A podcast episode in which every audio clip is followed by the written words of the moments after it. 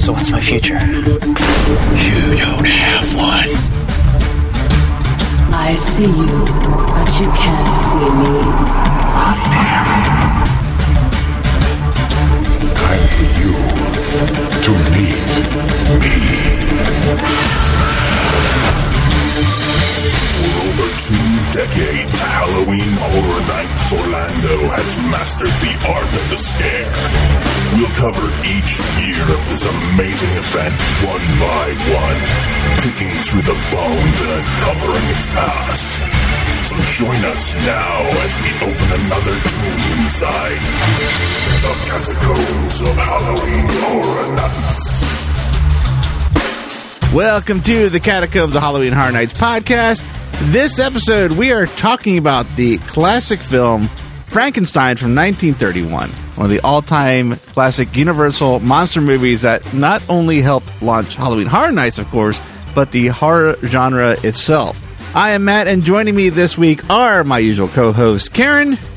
Hello. And Quint. Hello. Now, this is a little bit of a long overdue episode, but we're going to get right into it here, I think. Um, I'm actually saying all this when I'm not even really taking over hosting tonight. So that was a way too long intro to say, Quint, take it from me. yeah, this has been a little bit too long in the making. Um, uh, we just got busy at the beginning of the year. Everybody does. So, yep. uh, I, I, I swore I am not going to be as busy as 2016. And now here we are already in February. I'm like, all right. Well, so much for that. Uh, the way I figure is they can take it out of my paycheck, right? yeah, right. Yeah. anyway, like Matt said, we are talking about Frankenstein. This was released on November 21st, 1931. Um, it was directed by James Whale, and there's going to be some some repeat names from the last episode that you're going to hear. Uh, Colin Clive, or the cast from the cast, sorry. The cast was Colin Clive, Mae Clarke, John uh, John Boles, Boris Karloff, Dwight Frye, Edward Van Sloan, and Frederick Kerr. At least that's what I've got written down. Mm-hmm. If that's, I missed that's anybody, the major I players, I say. Yep. Yeah. Dwight Frye, now, the one that should really jump out if you happen to just listen to our last episode. I mean, it was uh, for regular listeners a while ago, but if you're just catching on, it is yeah. fairly new. Um, yeah, he was. Uh, he, we just talked about Dracula. He was a big part in Dracula. Mm-hmm. And, and and I think that you know when we talk about these these movies, you hear Boris Karloff, you hear Bela Lugosi, you hear all of those big names, and I think Dwight Frye kind of gets the shaft here. He does. It, um, yeah, I, I agree. Uh, he doesn't play obviously doesn't play as big a role as he did in Dracula, but I think I mean he plays a pretty key character. I mean he's he's without he that, steals every scene he's he in. Does, he, yep, that's a great point. Mm-hmm. Yeah, it's uh, it's unfortunate. I I think um, he really should have gotten. Uh, I think he should have gotten more fame and more recognition yep. than than he ended up getting. Um, now, uh, another fun fact that we're going to go to here, which you know Matt seemed to like last show, so I'm going to go with it again, is Rotten Tomatoes. Oh yeah, right. You care to guess, Matt? I'm not gonna because I looked at it when we brought this up before, and I think I know ah. what it is. So I'll leave it to Karen to guess. Still 100% on Rotten Tomatoes. wow. That is just, it's amazing to me. And I know why. I mean, I just watched the movie. I know exactly why. But, you know, for an old movie to still have 100% on Rotten Tomatoes is just, it's amazing. Yeah.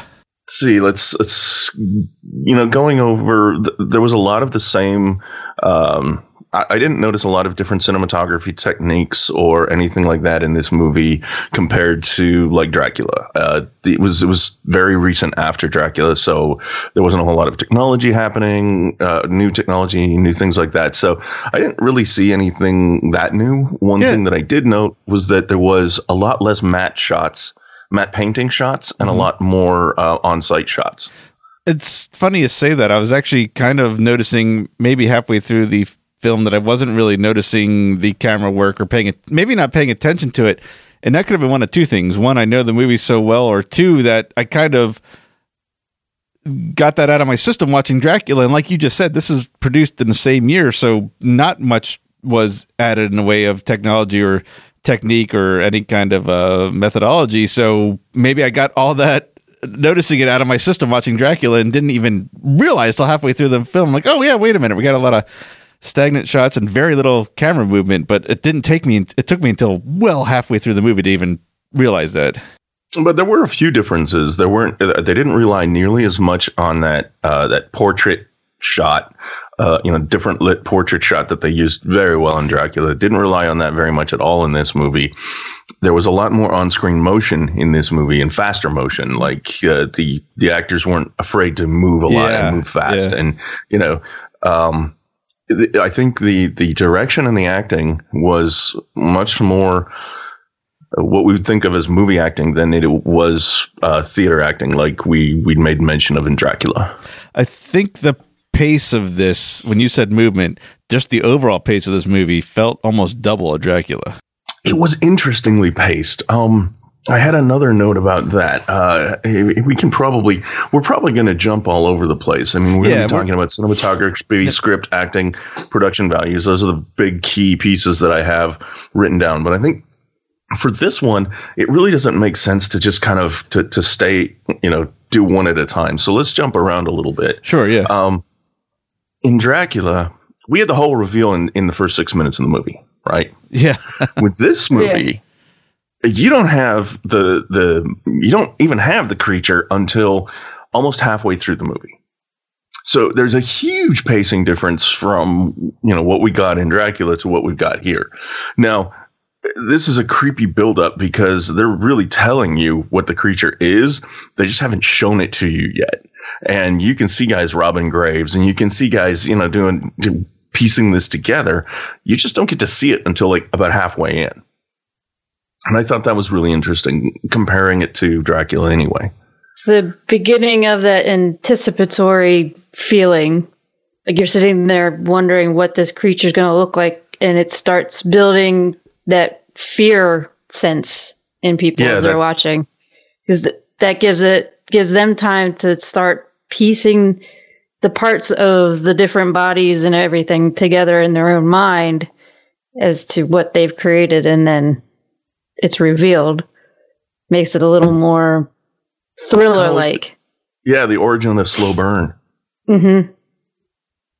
Um, it was it was it was cool because they did a lot of um, they did a lot of character building around uh, Henry and and really everybody that was all of the, the side characters were really there to just build up Henry and and take us down his sort of path into well I guess he had already started in his path path into psychosis but um, it, it was just like his mental health issues were like the entire crux of the entire movie Yeah. and everything going on in the background and everything else was just like uh, you know it was telling that story of his mental health issues which honestly in, for for 1931 is an incredibly progressive movie right um, nobody really i mean mental health wasn't curing mental health because they in the movie they tried to cure curing mental health was never anything that they were doing back then they were just like No. sticking sticking people in asylums and and you know maybe take a s- take a uh, hook and shove it up their nose, splatter their brain around a bit. That's all they were doing, right? I So never- think this was pretty. Never thought of that all these times I've watched this movie. That's I never really considered that some of the themes with the times. That's geez, I almost kind of wish we had the little bit of a, of a pre conversation before this, but uh wow, that's no, that's we were just saying that like I didn't write many notes because I've seen this movie so many times that nothing nothing really jumped out as me as new and I was expecting this conversation to and lo and behold, yeah, that's that's that's real I've never thought of that. I'm I'm kind of kind of blown away about that observation. Yeah, the fact that they wanted to help him rather than carry him off and is is very progressive for that that time Right, period. yeah. So I mean, obviously, let's let's talk a little bit about this build up. We've got you know before we even meet Henry, we've got you know the the fiance, um, and the. I, I, Victor is an interesting character in this one. I think we'll get into him a little bit later, but but he he appears to be, you know, the next in line in case Henry doesn't work out for her.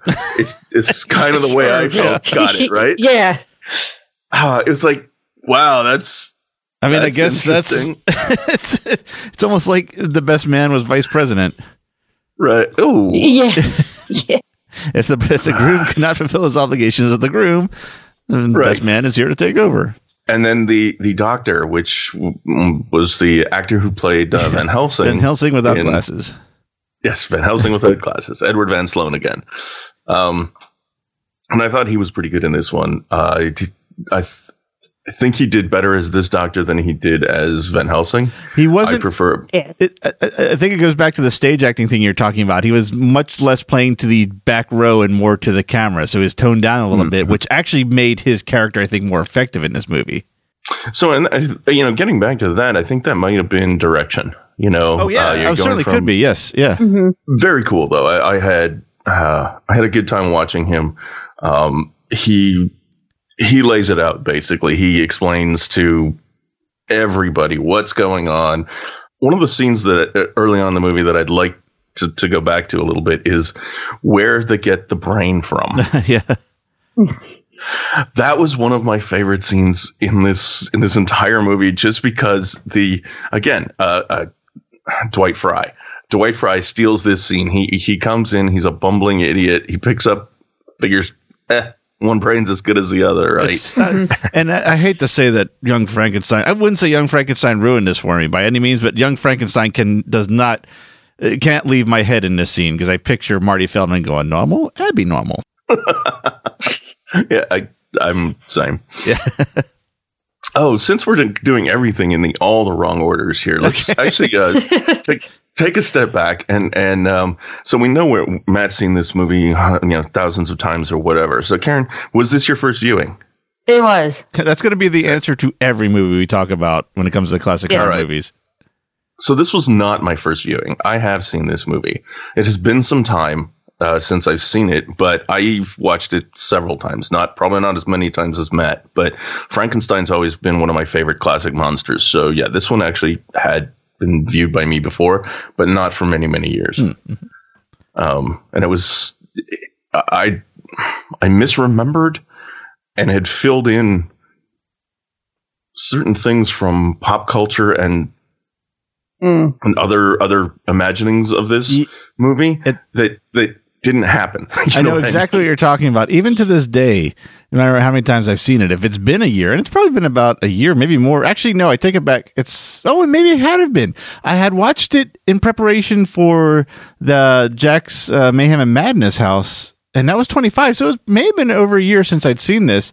And you're exactly right. It's like that when you get to the, I'm going to say slower parts. I would never say this movie drags, but when you get to the, uh, well, the opening when you don't, where you don't have the monster, um, it- it- those parts are even to this day, no matter how many times I see them, kind of forgettable until they're on screen. And then, of course, I remember them. But but I know exactly what you're talking about. The other thing, like I, I there's this again. I, my notes are kind of scattered, but uh, going back to the very first scene of this movie is a funeral, right? They're grave robbing and doing all of that stuff. I think one of the best three second clips of this movie was when the Undertaker lights his pipe. Okay, well, Oh my god, that was awesome! He does this little dance and lights it off the, the bottom of his shoe. Oh, and- okay. and lights Yes. the to the bottom of Yeah. his shoe, and then and it lights his pipe. That was just awesome. I was like, oh my god, that is like, how long did he have to practice doing that? yeah, right. but let's go. uh, Okay, so let's get to we start getting to the reveal. The set for the mad scientist laboratory, fantastic. I love it. That's one of the reasons that I that I keep watching this movie is that that entire set is to me like this is where we got the definition of what a, a mad scientist laboratory should look like. it is, and Um, it is remarkable. And just we, I just mentioned it minutes ago. It is remarkable how much they got right in uh, Dr. Frankenstein's laboratory room in that Jack house I just talked about. Because we got the chance to walk inside that room on our tour, you and I, Quint, mm-hmm. and that's when I really looked around and went, everything in here is like off the screen. It was awesome, It really was, yeah. And and except maybe the picture of the monsters in the in the the, the monsters. I'm sorry, in the corner. But other than that, oh, yeah. you got to have the Easter eggs, right? Yeah. And since the Munsters were uh, way later than 31, yeah, Right. having a picture of them would have been tough. Um, it does have. This is where one of my my favorite lines comes out. It's the chemical galvan chemical galvanism and electrobiology. it's like, wow, that's even word salad for 1931, right? Flux capacitor. Yeah, That's the only thing missing.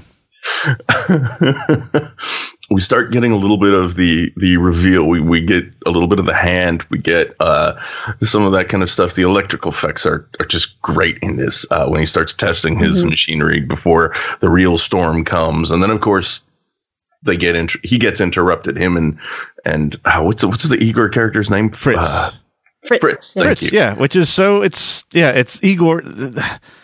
Everyone wants it to be Igor. Even I want it to be Igor, but it is it's Yeah. Fritz. I mean, I remember at this point, but it took me many Fritz viewings to get it, it driven into my head. Well, I mean, Igor is is Russian. This is a German film, or Yeah. based on a, a German area. It right? makes Sure, more yeah. sense to be Fritz, but everyone remembers Igor. That's because Igor is a name that's used in every parody of our Everything. entire lives. Yes. Yes. Uh, anyway, the, uh, him and Fritz are trying to to make their uh, or, or getting their stuff together, getting it all ready for their big experiment. They get interrupted by the doctor, Victor, and um, uh, Elizabeth. Well, just I want to harken back to something you just said. The whole storm thing, the whole lead up, just from the from the first roll of thunder to this scene, is so good on every level. Visually, Yeah. the sound is what really gets me. I'm like, because these these are.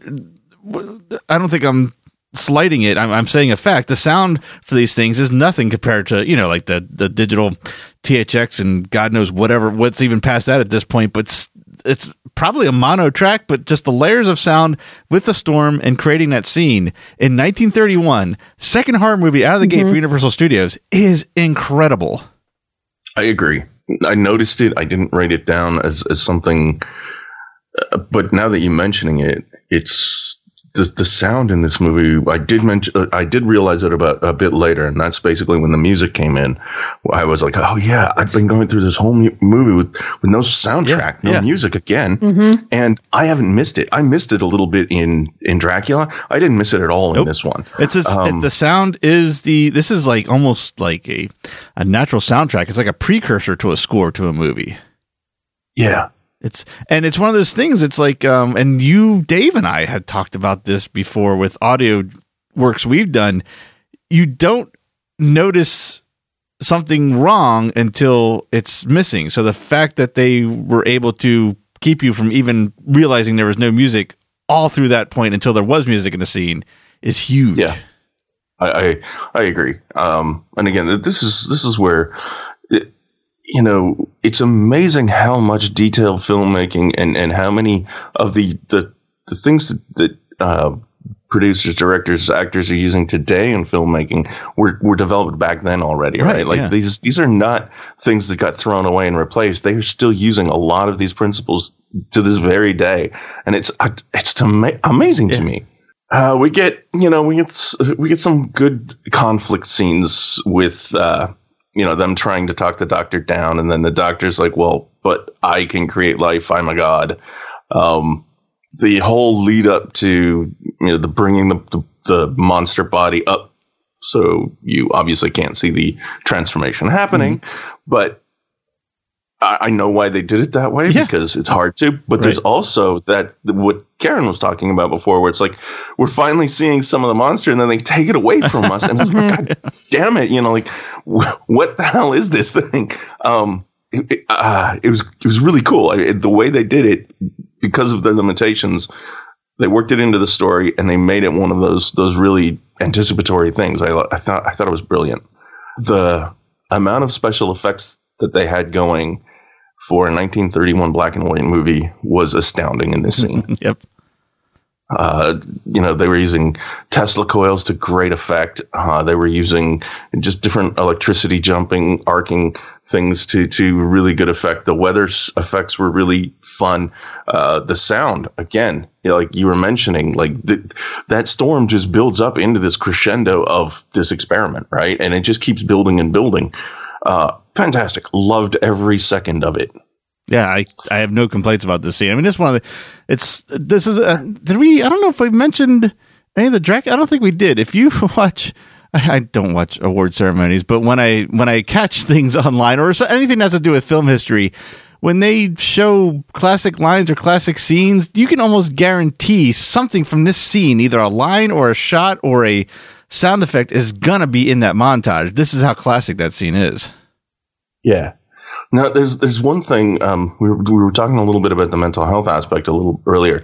There's one line in this scene when he's right before he he turns on the experiment, which is you know we'll see whether I'm crazy or not, and he delivers this line so well that y- you're really not sure if this is like a look into the making of a madman or just a pure narcissist or or what. It's just uh, the actor was just absolutely fantastic delivering Henry's lines. Yeah, because you don't know for sure that he knows what side of the coin he's on at that point until until this, and he's not going to decide until he brings that body back down. At least that's the the impression I got. Yes, and then you know it, it all culminates obviously in it's alive, right? Oh yeah, yeah. Um, and, and that's where you really see that that no, this is this is beyond narcissism already. He's he's definitely crawling into the uh, into the, the mental mental breakdown area. Um, But from his also- perspective, though, it's like I think he would think he was insane if he thought he could bring a body to life, and he turns out he couldn't. But now he's proven he could, so I think he confirmed what he think is is his sanity. But then outside of him doing this is insane Right. to others. well, it, it, even just that the look in his face and the, Yeah, well, the- there's that- the, there's- the expression. You know, you, you can, as the watcher, you can really tell how far off the deep end he is, but he doesn't get it yet. I actually confused Right. the the very first like way back when when I first started getting into these movies and would watch them way out of not even not out of release order and whatnot. I often confused uh, Colin Clive with um oh crap what's Fritz's name uh oh, Dwight Frye. Dwight Frye because of Dwight uh, Dwight Frye's look at when they open the ship in Dracula. Th- yeah, they look very similar in those two in, They in do. that scene in this scene. Yeah. Um, yeah, and so and and again, we're we're right now the scenes that we're talking about. We're about one third of the way in, and we've just barely seen that the the the monster's alive. We've seen a hand. We've seen the the forehead area a little bit. We've seen the vague shape of the body, and now we cut over to the plans for or, or the dude, my favorite character in the entire movie, the Baron. yes, I'm so I'm so glad you said that. Um, his first scene, uh, I'm going to be honest, it's the worst scene in this movie. It's it's poorly is. acted, it's poorly Yeah. paced. But then every other scene the Baron's in after that, I, I'm with you. He's my favorite character, and I think it has to do with the character gets a couple drinks in him and progressively talks about drinking throughout the movie, and he's he is the best character after that first scene.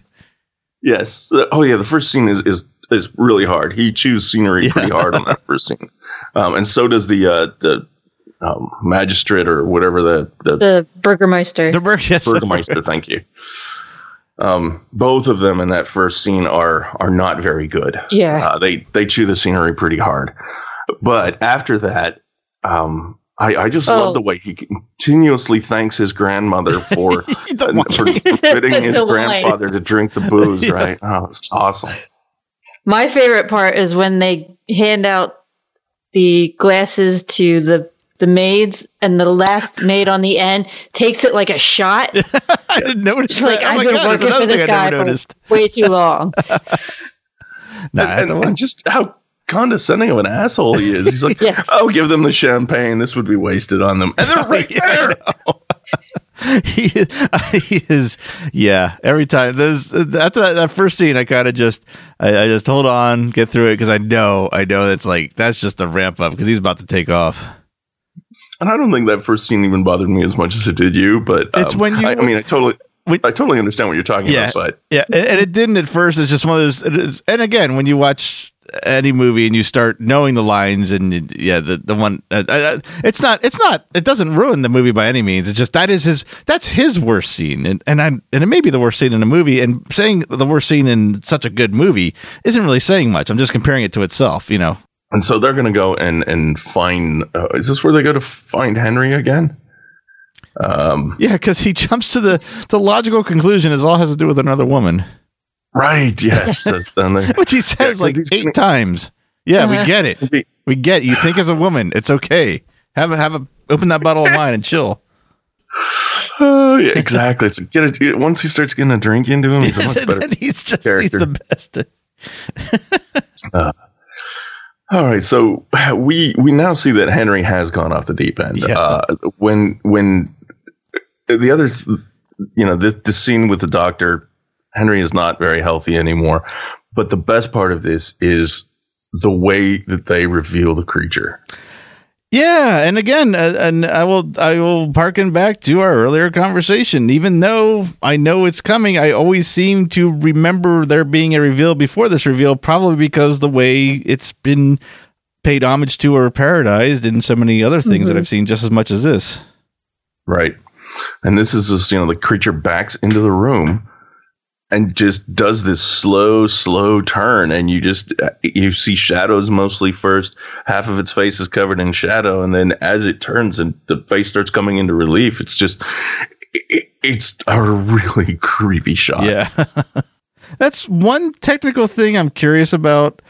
Um, of course, the the version I have now I've had for years, and I don't recall what versions I've had before this. But that that like triple zoom on Boris Karloff's face, I'm wondering if that was actually in the original 1931, or if that was put in later in recuts and re-releases to add dram- more dramatic thing to it. Because I I don't I don't know why that seems like it could be a more later period type editing, but it also could have been in 1931. I, I I don't I've never gotten that answer. I've never really looked that hard to find out, but I'm curious if that is or not. Yeah. Cause that was the only piece of it that really kind of drew me, drew me out of it. Yeah, that that that was the only effect or piece of camera work that doesn't match up with everything else we see the entire 80 minutes or 70 Right. minutes. It, was pretty jarring. Yeah. Now, the, this is another thing that I'd forgotten about this movie is how how much of the the creature they they actually did think about, like the the what was the creature's mindset going to be, and and all of this really these details that I didn't remember from from this movie, and you know the whole you know reaching for the sun, striving to be outside, trying to get out. Um, so the creature knows he's confined, and he knows that he, uh, yet there's still that that primal fear of fire, which is just kind of a juxtaposition that didn't at first make a whole lot of sense, but it's straining for freedom because he's seeing the sun, but the sun's just a giant ball Ball of fire, fire, right? yeah. So, you know, being afraid of fire at the same time. But then you think about, you know, a lot of creatures that are out in the wild, they're sort of the same way, right? They they like the sun, they know the sun, they uh, uh, you know, non-nocturnal creatures, obviously, and yet they're still scared of fire. Right, so yeah. makes sense. Um, but they set up a lot of a, a lot more depth for the creature than I thought they they would, and then they get into well, why are they torturing the creature? Why is Fitz?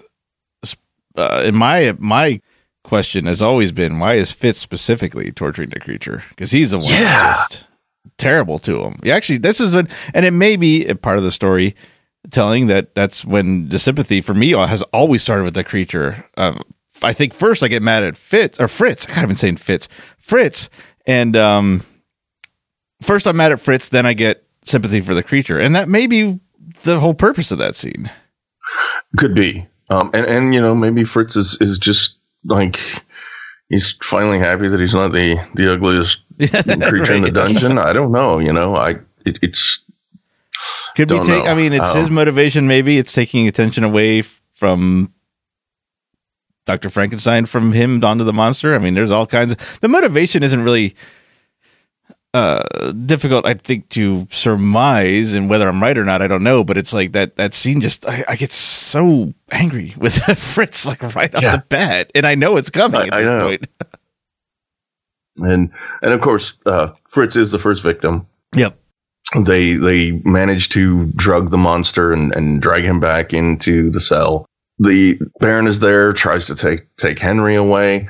Um, Henry's like, oh, I'm just going to go upstairs and do whatever. Henry collapses. So at this point, we're you know we're in a place where it's like, okay, so Henry has been taken away. Uh, the doctor is starting to, to is going to dissect the creature. Which wouldn't you make sure the thing's dead before you do that? But anyway, and this is where you know the monster is alive. It kills the doctor, and breaks out and goes running off into the, the night, I believe. Um, and then you have what appears to be some time passing because Henry's recovering. They're planning their wedding. There's it's the wedding day. Uh, uh, you already mentioned the servant's toast because that was just uh, absolutely awesome. Um, and it's it's a really now I don't know if this is period German or if this is how German weddings looked or what, but there seemed to be a lot of effort to get the details of the costuming and the the dancing and the the whole festivities of a German town wedding done right. Yeah, I uh, see what you're saying. Mm-hmm. You know, because there's a lot of street scenes. There's a lot of, and it, I got to imagine back then, you know, doing sort of street scenes and things like that weren't as easy as doing studio yeah, shots, I- right? right. Okay. Yeah. Yeah. Yeah. Yeah.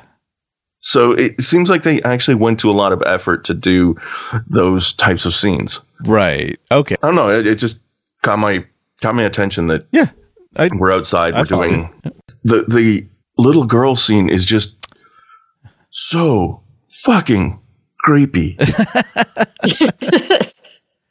um, uh, like first of all, to us in this day and age, especially, who leaves their little girl at home alone? You know, but back then it was like, no, you know, it's you're out in the woods. He's a woodsman. He's going to do his thing, and there's nobody around, so she might as well just stay at home and play. Right? No big deal. there's one memory I have that floods back every time I see this scene from watching it the first time, at least in my older years, is when um the uh when this when her father says go play with that kitty. My I remember not remembering every detail of this movie, going, oh man, if something happens to that fucking cat, I'm gonna lose it. And that was the thing. I, I, uh, the first first times I was watching it too, was like, that cat's a goner, right? like, there- that's what's to happen. Right. They're to kill the cat. No, no, no. The cat's all No, fine. cat's fine. Yeah, it's the little girl into the water. Bye. Um, and and just that whole when he sits down and he's playing with her and he's putting two and two together that this can go in the water, and then he just like picks her up, tosses. I was just like, what in the fuck? There's a great story about this that I I didn't write down the details, but I'll I'll recite it best from memory. And apologies to anyone that knows the story better than me. I guess um well not I guess, but the the they were having trouble conveying what exactly the monster did or what happened to the little girl because in the shooting script it said they were laying the flowers down on the water and then the monster laid the girl down on the water. Well, that doesn't seem very deadly, obviously Right. between James Whale and Boris Kar- Karloff filming this scene and having done that exact thing in the shooting script, they together had come up with the idea, and, I, and it seems to be accredited more to Boris Karloff, and that just may be part of you know how the history played out. It may not be true, but it sounds like Boris Karloff had the main idea of throwing the flowers in the water so that the monster would then throw the girl, which is a lot more violent than laying her down. Yeah, Mm-hmm. that makes sense. And and I, I don't know. Either way, it would have been creepy, but it was just Yeah, oh yeah, true. Yep. I- and especially it's like, oh my god, it's a little girl. Come on, Yeah, exactly. don't do it to a little girl. No, no, no. Oh, Well, to make the, make it more heart wrenching, the uh, and I don't know what prompted the change. The shooting script said that it was the mother and the little girl, so it was the the mother that had to deal with that, um, bringing the body back, which may have made that playoff even more heart wrenching than the father bringing it back. Even though the father, Yeah. the look on his face, not to jump too far ahead, but when he brings her to town, is pretty devastating. Oh yeah. Oh, for sure. Um anyway, we jump back to and, and this is the weird thing is like we jump from that scene to the scene where there's music playing, the, the wedding is in full swing, or at least the party is in full swing, and everything's going and everybody's happy and and it was just like it's really jarring. Uh, intentionally so, I'm sure. Sure, yeah. But uh, yeah, it's just wow. Your your brain is kind of going all all kinds of directions. And there's then there's that weird premonition scene from Elizabeth, and I'm not sure what it was there for. You know what I mean? Yeah, yeah. Yeah.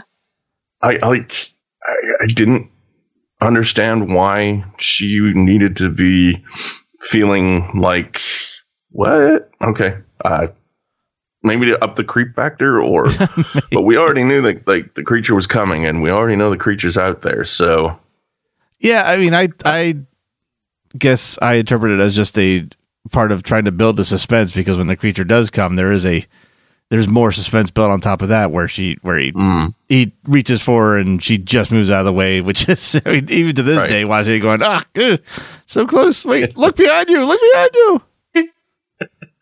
Uh, and the funniest thing is like, okay, so so she's scared shitless, and what does he do? He locks her in the room. Yeah, right. Like, yeah, what? That's, yeah. That's a good point. Uh, the sensitivities from from the 30s to now are uh, changed a little. I did note, um, sort of mentally, I, I never really, I don't know why this didn't occur to me before, but Mae Clarke is very pretty in the scene. I'm not saying she's not a pretty woman. Um, she is, but she just seems like, for some reason, she, that, they must have spent some time finding the right dress for her because she looked actually gorgeous in this scene as opposed to the rest of the movie.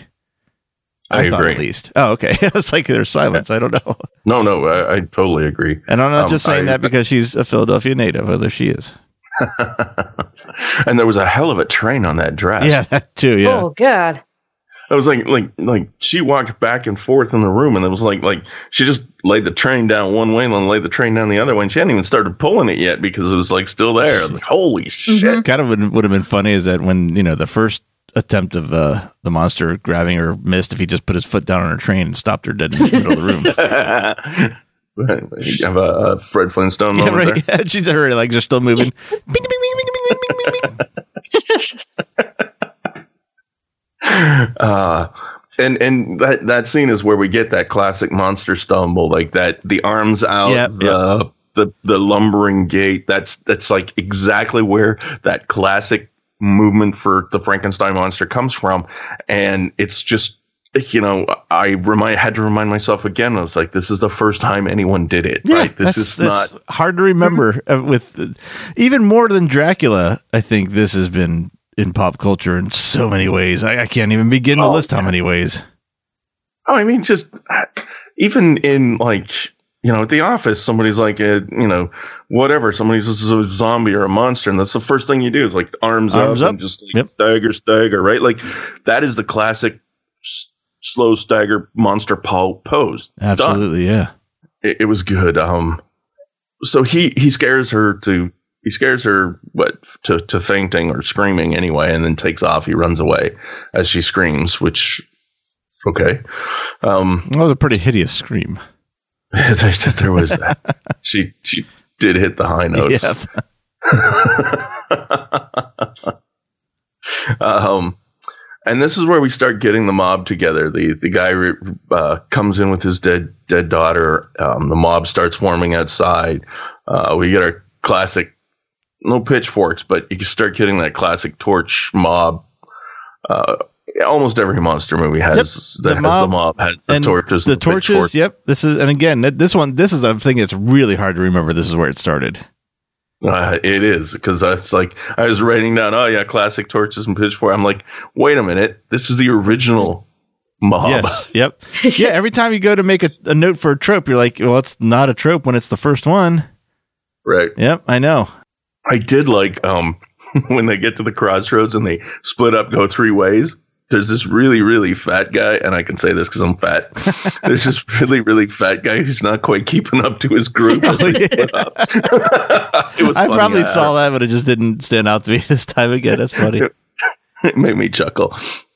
So this this entire movie has a few of these, and this is I think this is the last one I'm pointing them out. So I'm going to go back a little bit and and go through some of these things. Uh, the first time that the doctor uh, is is going into Frankenstein's lab, he goes and he starts poking around the the tools and the dead body and or the, the monster body and stuff. And Frankenstein says, "No, you can't touch any of this. Just go away." And then as soon as he sits him down in the chair and he explains a few things to him, he's like, "Come, look, I'll show you." And it's like, "Wait, I thought he wasn't supposed to, right?" Right. So there's there's there's a lot of those types of things. Uh, there's another one that happens right here where it's where it's like, okay, everybody stick together. Why don't you go over that way and go and do that Yeah. stuff? It's like, what? everybody stick together except you. All right. Uh, the monster hiding from dogs. That was an interesting one. He he hides behind the rocks and the dogs just run right by. Well, why do we have the dogs then? well, they didn't know. This is the first time the monsters. This is the first monster ever. Who, who knew? all right. Yeah, who knew? They don't smell at all. Which seems completely odd. I think the exact opposite would be that they'd smell terrible. Right. In a corpse like maybe? Yeah, But maybe- exactly. Bingo. Ah, but maybe all the ozone from the lightning just kind of like that overpowers the smell. I, mm, you know what? There's actually something to be said for that. No, there's not. You just, I gonna say, you just you just said it. I know. Um, all right, so we get we get a fight between the monster and Henry. Um, this is where the one of the few parts of the movie where uh, the fight was not believable in the least. Oh, this is. I will say this does not hold up. No. This is like this is Captain Kirk circa 1967 quality fighting here. Yes, exactly. This was, and I, I part of me seems to think that one, they they, I mean, obviously it's the 30s, they hadn't figured out fight choreography Right, and things like that. But number two, I think um, uh, having to move in that suit and having to move Oh, in that costume Yeah. yeah. might have been enough where it was just like they, they could only do so and so much, right? Sure. Yeah. Absolutely. Absolutely. did yeah. not take me it didn't take me out of the movie it didn't make me dislike the movie um it was just it didn't hold up like like a lot of the rest of the movie did No, that's that is, yeah. I mean, that's uh, unfortunately, I mean, that's a that's just one of those things that don't age well with time, and that is, I wouldn't say that's harder to watch each time, but it's it does because it, of what you just described. It feels just slightly longer every time I see it.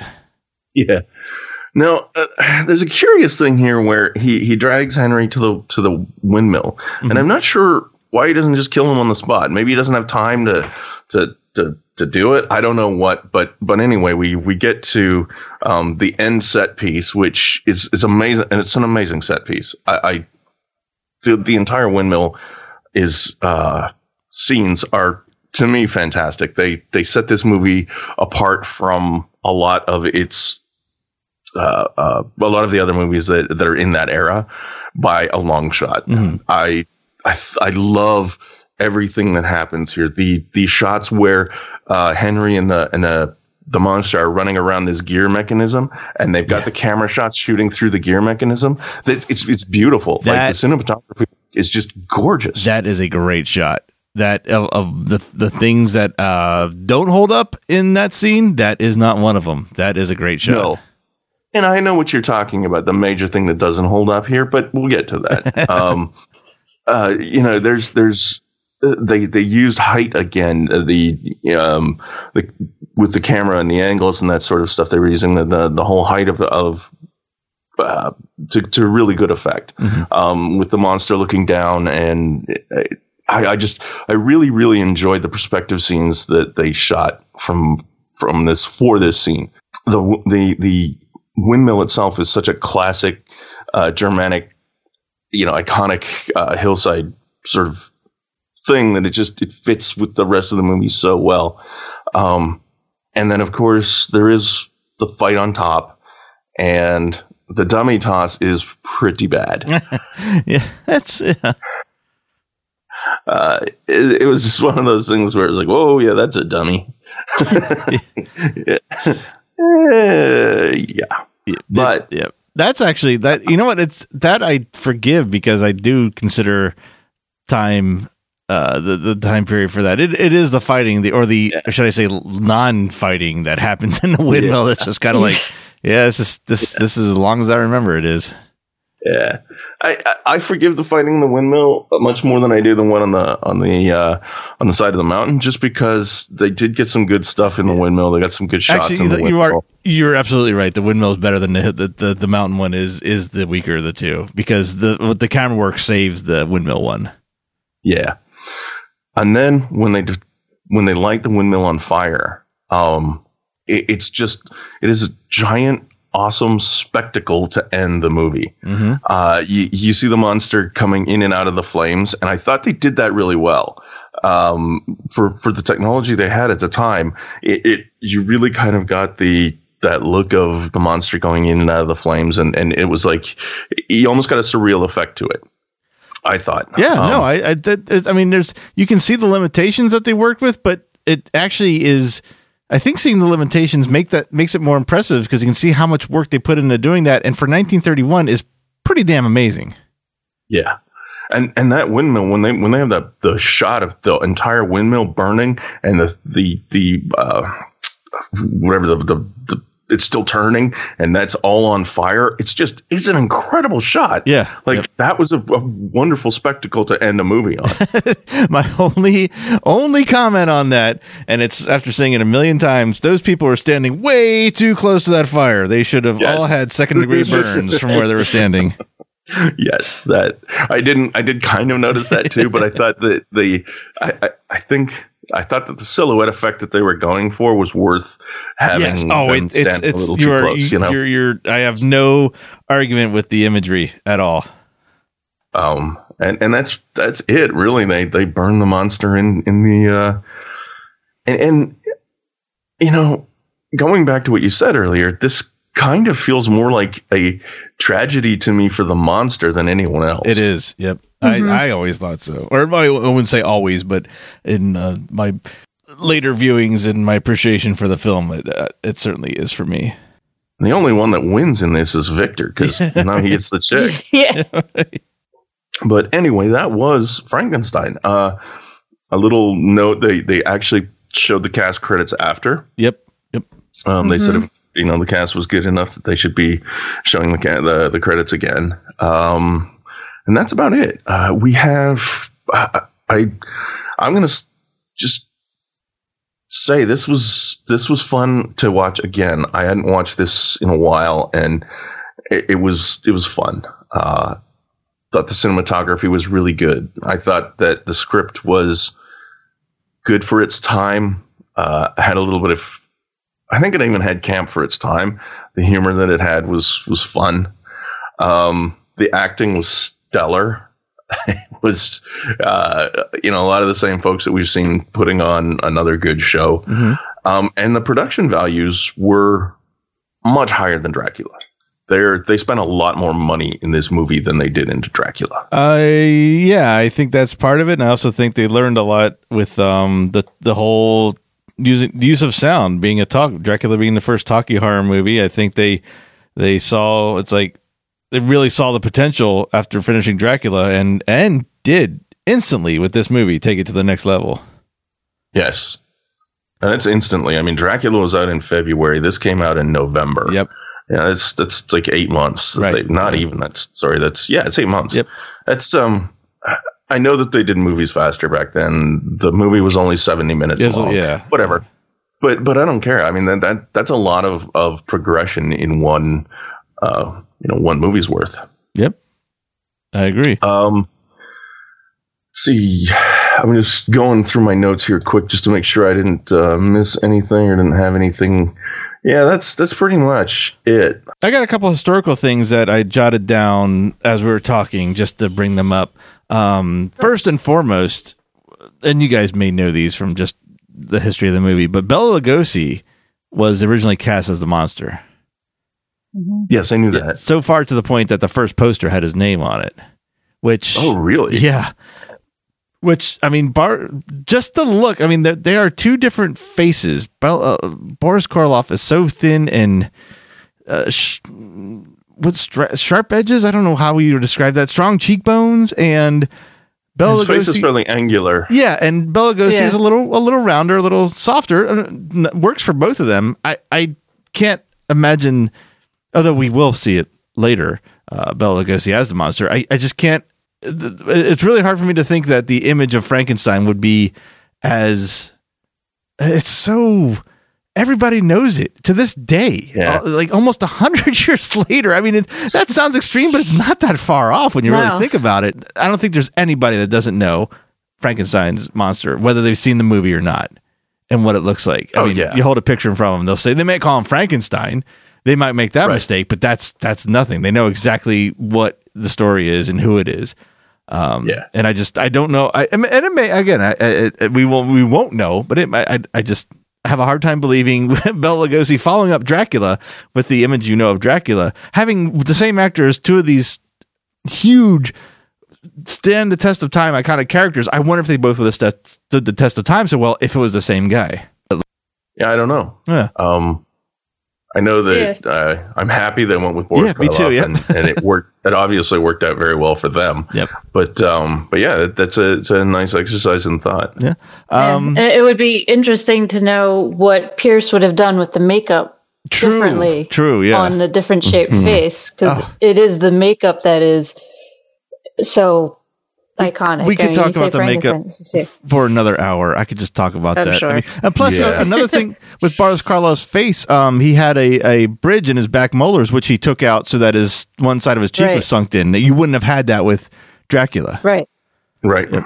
Um, you probably, I'm sure you guys know about the the the removal, reedition, removal, reedition of the. I know now. I know what it's like to be God line, right? Yes.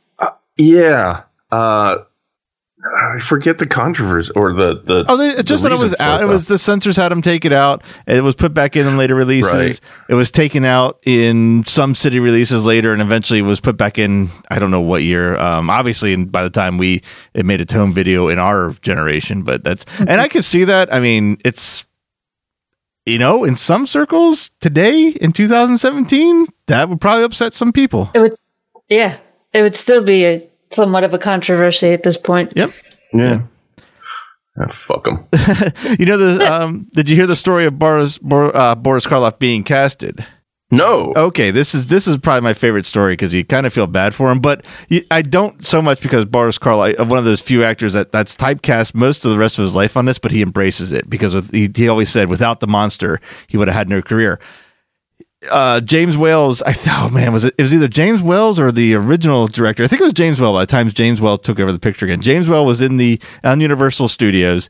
Uh, they're working on hammering out the details of the movie. They hadn't cast the monster, or Bela Lugosi had dropped out, so they needed to cast the monster. They actually saw Boris Karloff in the commissary eating, and he wanted to talk to him right away and do a screen test. That's not such a great story, Wow. except for the fact that Boris Karloff thought that he looked rather handsome that day as opposed to any other day in the commissary and was kind of a little upset that at his handsomest he was still thought of as a monster. Okay. Um. I I get that. it kind of yeah, it kind of bothered me too. If I You, thought I you look in the mirror and go, honest "Damn, this look, I look my hair's right, my suit is right. I don't know what's up with my skin. There's a glow. This is going to be a good day, sir. We'd like to have you screen test for the monster. Wait, what? of course, he had to said all that in a British accent. Um, Karen, the one conversation I ha- I have been dying to have with you, uh, Treehouse of Horrors. Did you, when Edward Van Sloan came out to introduce the movie, did you finally recognize that that is I exactly did. how March in- Marge introduced the very first Treehouse of Horrors? I did immediately. I was like, oh. How awesome is that to finally see the origins of something that Yes. you've watched for literally your entire life? Yes. 'Cause I, actually, I know something that they they pull from classic movies all the time and Yep. they talk about it, but I never never knew where that came from. Yep. That's that. Yeah, that was actually my first note, and I skipped right over it. Was that that whole warning message? They- Um, not that not that it was not the comparison to Treehouse of Horrors, but just the fact that they had the warning warning message message. and that it was Right. worked into the sort of the storyline really well. Yep. Um, yeah, Simpsons do that for like the first three or four years. The best being Homer when he does it the third year, and he goes, "Now I know a lot of people out there get upset, mostly religious types." Yeah. And then he calls the audience chickens. yeah. Go ahead, turn it off. And my final, final little bit. Uh, I don't even think this is history. This is trivia, and this is brilliant trivia. Uh, I- I've never actually heard this in bar trivia, but it needs to be in real life, without makeup or costume. Colin Clive is one inch taller than Boris Karloff. Wow. Yeah, isn't that weird to think about? Oh man, yeah. So I, I bet you Boris Karloff, you know, like we were saying for the fight scenes, I bet you he was having ha- having a rough time moving around in that costume. Yep, yep. Wow. All right. Um, let's jump into HHN related. Um, Yo, I geez, actually, this, this could be a while. I, I'm I'm going to defer to Matt on a lot of this because I didn't actually go through the years and do this again. I was ill prepared Oh, okay. Um, this part. So I I know that the 91 advertisements and media had him in it. I know that 95 Universal House of Horrors he was in, 96 Universal's New House of Horrors he was in, 97 Universal's Main Museum of Horror, uh, sorry, Universal's Museum of Horror he was in, 98 Museum of Horror Chamber of Horrors, uh, 99 Universal's Creature Features in 3D, um, 2000 Universal Classic Classic Monster Mania, 2015 Jack Presents, obviously because he was he had a great room in that one and then for uh, 2016 for 26, um, they had him in the uh, Only Dying. Wait, wait, Did that was they? 2015. Yeah, it was 2015. No, yeah. Dying. Mhm. That no, was was he? No, he. The Frankenstein. Well, Doctor Frankenstein was. No, Frankenstein's monster was? in the All Night Night. I only got to see the black and white one. I never saw the color one, and he was. I don't yeah. remember the monster. I remember the doctor. Hmm, I thought, I thought the monster was in it. Hmm. Might have to go back to pictures now.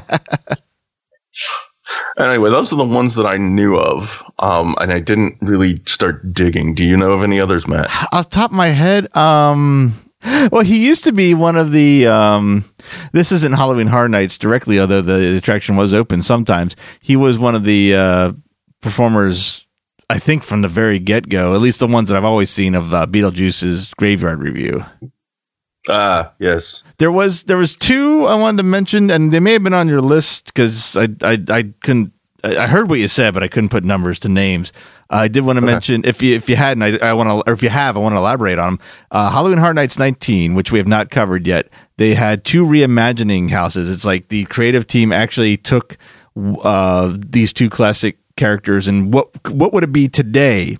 What would that movie be, and how would we make that movie into a maze, even though the movie didn't exist? Very interesting creative uh, challenge, I think. One was Dracula, called Legacy in Blood. The other was Frankenstein, Creation of the Damned, and that was very heavy electrical, special effect, lighting effects, LEDs, all kinds of really cool shit. That's gonna be nice, cool to talk about cool. when we get to it. Um, well, 22, I wanted to mention, which was on your list. I heard it. Universal's House of Horrors. I only wanted to Yes. mention because that was one of the very few times I've been startled. I've never been like the from head to toe scared, actually experiencing genuine fear, except in that house. That might be, I don't want to say it's the only time, it's the only time I remember. And it was when it was the, it was the Frankenstein monsters room. He was in a long, long hallway with beams ahead of him. And when he'd come towards you, the lights would go out. And as the light would come back on, he had broke through a beam. You'd hear the sound, you'd see the lights, and you'd see him coming at you. I know full well this guy's not going to touch me. I know full well he's not going to get close to me. But that whole trick of the light and the sound and him approaching me because the conga line kind of slowed down there, I was genuinely experiencing fear at that point, and that's one of my greatest memories from Halloween Horror Nights. That is awesome. but other than that, I mean, there's just uh, I don't think I could do a a comprehensive. I don't maybe between the three of us we might get it close or get the list together. I don't think one person could do a comprehensive list starting this late in the coverage. You would have to have been documenting this from Halloween Horror Nights, Yeah. from Fright Nights. The, it- he is in it so much. Yeah, and that's trying to hit the highlights, right? I mean, yeah, I- and that's that's about you know. that's about the that's about the best I could do too if I was doing it. All right, let's let's wrap up with uh, what we thought and do our, our reviews of this one. And I think um, I honestly want to know what you thought, Karen. Uh, you're the only one of us that, that hadn't watched this one before, so it's curious to me how you rate this and, and how it stacked up against Dracula. Um, well, I did enjoy it, um, but I didn't. I want to say I didn't quite en- enjoy it as much as as Dracula. Hmm. Um, Okay. I mean, the more we talk about it, the more I I I'm liking it. But I think I went into it with uh, Dracula. I had no expectations when I went into it. But this one, I think I had more expectations having seen some later versions of Frankenstein. Um, un- unfortunately, so I don't know. I just if I guess part of it was the, the the reveal in the beginning just felt really slow compared to Dracula, and it is. And there's a reason for it, and there's a purpose for it. And the more we talk about it, the more it makes sense. Um, but I did, I did like it. I did enjoy. I did like looking at um, the the makeup and the scenery and how all of that is put together and done for such an early early in movie history time frame. And Cool. So how many neck bolts out of how many are out of five neck bolts? um, I would say four out of five. I mean, it still gets a high rating for sure. Okay, good. Cool. How about you, Matt? I mean, we know we know you're you're you love them all, but Oh, yeah. what's what's your rating of this one? Oh yeah, I mean, I just I just love this movie. It's one another one I could just watch at any point. I mean, I it's, it's an easy five out of five. I don't I can't imagine there's going to be many that we have on our list that do that aren't going to be. Um, I do. Is- I I will note. Um, our friend Danny has asked. She said she's really curious what my favorite one is. This is not it. We're still not there yet. Um, I- Cool. I'll give you a hint, and it it's kind of going to give it away. But what the hell? If it wasn't for this movie, my favorite would have never been made. So we're getting there. It's not it yet, Oh. though. Yeah, okay. I think I, I think I know. Um, yeah, it's it's got to be well. Okay, so we'll talk about pairs of neck bolts. This is like four and a half pairs of neck bolts. So it gets like nine neck bolts out of ten neck bolts from me. Um, there was just a few things that that uh, after wa- you know after watching it with a critical eye after all these years that just kind of went mm, you know that took me out of it. Um, Dracula, I think, was was such a, a, a refreshing surprise to me, and and I there was there was a lot of cool things I liked. This one has a couple of clumsy scenes that just take a tiny bit away from it. I still love this movie. It is so much fun. Yeah. Um, yeah, and it's it's it's only seventy minutes, and it's seventy minutes that I have to keep remembering to put these on my my every year at Halloween must watches. Um, because otherwise they fall off. Yep. All right, so that is that has been Frankenstein. I hope you enjoyed listening to Franken listening to us gab about Frankenstein as much as we uh, enjoyed doing it and enjoyed watching it. Uh, we hopefully will not be away for as long next time. We will be coming back with the Mummy. Ah, cool. Another Boris Karloff. This is where we actually get to. Not that we didn't see, and we didn't really talk much about his acting. Maybe that it might be better to talk about it in the mummy because it compare the two. But for Yeah. what he did, amazing. I don't want to slight. That. I don't want to go without saying that. No, no. I I mean, like I said, he he uh, uh, he pioneered that classic monster gait and that that you know that uh, that slow but but deadly monster. I mean, it's it's, it's a it was um emoting pure power, really, Yeah. because it wasn't a fast monster. It wasn't really. It was just pure strength and power, Yeah. like brute force. So, uh, did a great job. Yeah.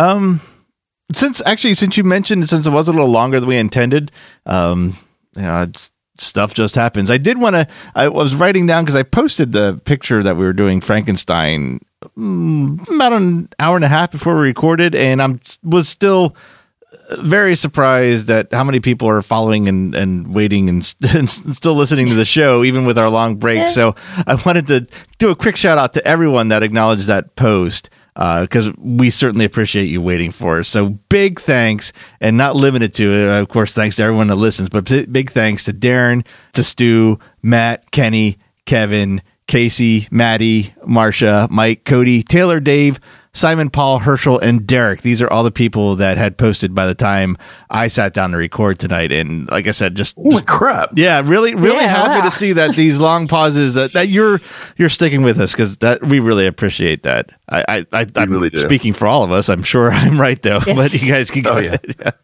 So thank you everybody. Thank you everyone that listens as well.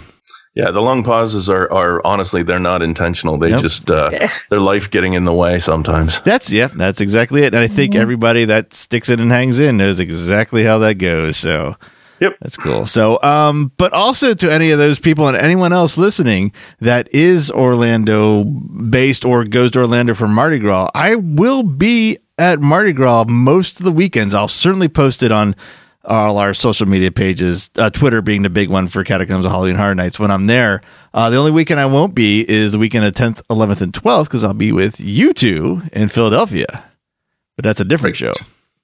Oh yeah. so, but all almost all of Mardi Gras, I'll stop by either for the parade, for a concert, or just to the swing by because that's my second favorite event. Uh, next Which to Halloween concert are you going to, Matt? I'm going to Olivia Newton John. I am not ashamed to say it. You should be. Uh, nope, not at all. I was at the wrong age when she was a hit to go to a concert. Then it was uncool to see her in concert. Now I'm at an age where I don't give a shit what anyone thinks about me going to an Olivia Newton John concert. So this is the second time I've seen her in concert, and I'm going to enjoy it as much as I did the first time. Although I'm leaving before that grease shit. God, I can't stand that stuff. Hey. Yeah, I'm probably going to the All American Rejects too. There's a couple. There's obviously a ton of other shows, but those are the two I'm going to really try to try to get to. Well, no try. I'm going to that one, and I don't care what anyone says. very cool. Yep. All right. Well, with that, I will say thank you to everyone that has listened. Like Quint said, we'll be back with the mummy, and you never know. I mean, today, I don't know what you guys have been seeing on Twitter this week, but rumors are flying abound from, I think, one picture that I don't even know if it came from the Halloween Horror Nights account or not. But I've seen the picture idea. floating around. I've seen the speculation. I've seen the rumors. Who knows what could come up? Even if we record next week, who knows what could come up between now and then? And uh, of course, you know, if that happens, we will get to the microphone and record about that. But uh, if that doesn't happen, we'll be back with the mummy, and we'll be back with anything else Halloween Horror Nights related, of course, uh, between those recordings, which may or may not happen. Wow, did I just talk myself into a corner on that one, didn't I? Go ahead, Karen, laughing. at me. Surprise, surprise. Yeah, go ahead. I was like, I was like, I, I think I was halfway through that, going, "Oh yeah, when about time I'll get out of this?" Karen's gonna be cracking up, but it wouldn't be a show if I didn't do something, some kind of, ver- uh, and that one What? too. Whatever exactly. if there's no other reason to listen, it's to listen to try to Matt intro and or outro a show. So there you go. Tune in next time when Matt puts himself into a new corner in ways you can't even possibly imagine. So until that happens, thanks again everyone for listening, and we'll see you in that next episode. Thank you for listening to the Catacombs of Halloween Horror Nights podcast. The Catacombs of Halloween Horror Nights is a Neozaz internet entertainment production. For more great podcasts and original entertainment, visit our website at neozaz.com. The Catacombs of Halloween Horror Nights is not affiliated with nor endorsed by Universal Studios Florida. All Halloween Horror Nights properties, icons, titles, events, and related items are property, trademark, and copyright Universal Studios or their respective trademark and copyright holders. For more Halloween Horror Nights coverage, follow us on Facebook at facebook.com slash Podcast and follow our Twitter account at Neozaz. To help support the series and all the work we do at Neozaz, check out our Patreon page at patreon.com slash Neozaz.